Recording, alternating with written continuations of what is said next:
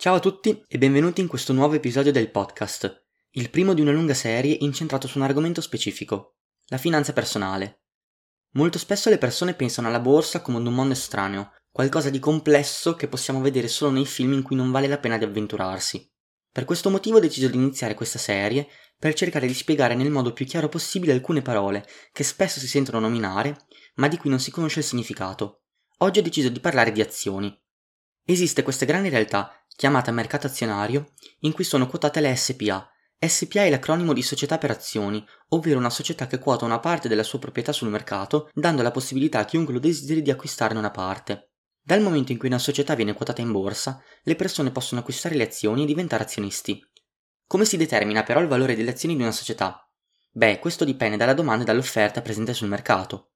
Più persone vogliono acquisire azioni di una società X, più il valore di essa aumenterà, al contrario, quando molti azionisti decidono di vendere le proprie azioni, ovvero quando è presente una maggiore offerta rispetto alla domanda, il valore diminuirà. Le azioni hanno quindi un valore molto oscillatorio ed è per questo motivo che il mercato azionario è un mondo rischioso in cui è facile guadagnare ma soprattutto perdere soldi. Il guadagno deriva dalla differenza del prezzo di vendita dell'azione rispetto al prezzo a cui l'abbiamo acquistata.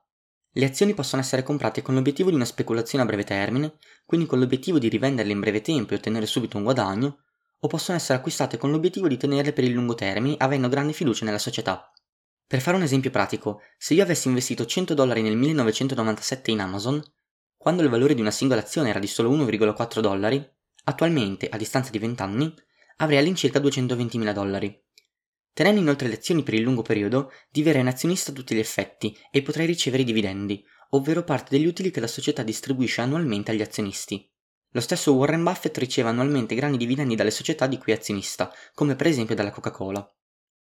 Avendo definito cosa sono le azioni, è interessante analizzare il mercato azionario più dall'esterno, questo perché la domanda e l'offerta dei titoli è la conseguenza di quello che accade nel mondo. Per fare un esempio pratico, quando SpaceX ha lanciato il Crew Dragon, la notorietà del suo CEO Elon Musk è aumentata e le azioni di Tesla, altra sua importante società, sono schizzate in borsa. Oppure ancora quando lo stesso CEO è stato fotografato mentre fumava marijuana e questo ha invece portato all'abbassamento del valore delle azioni.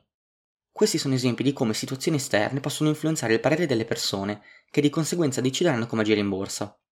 Proprio per questo esiste il terminale Bloomberg, ovvero un software che raccoglie in tempo reale tutte le news derivanti da tv, radio, giornali e permette ai trader, ovvero tutti coloro che speculano in borsa, cioè cercano un guadagno tramite la compravendita di titoli, di stabilire come sarà l'andamento di un'azione e di conseguenza se acquisirla o meno.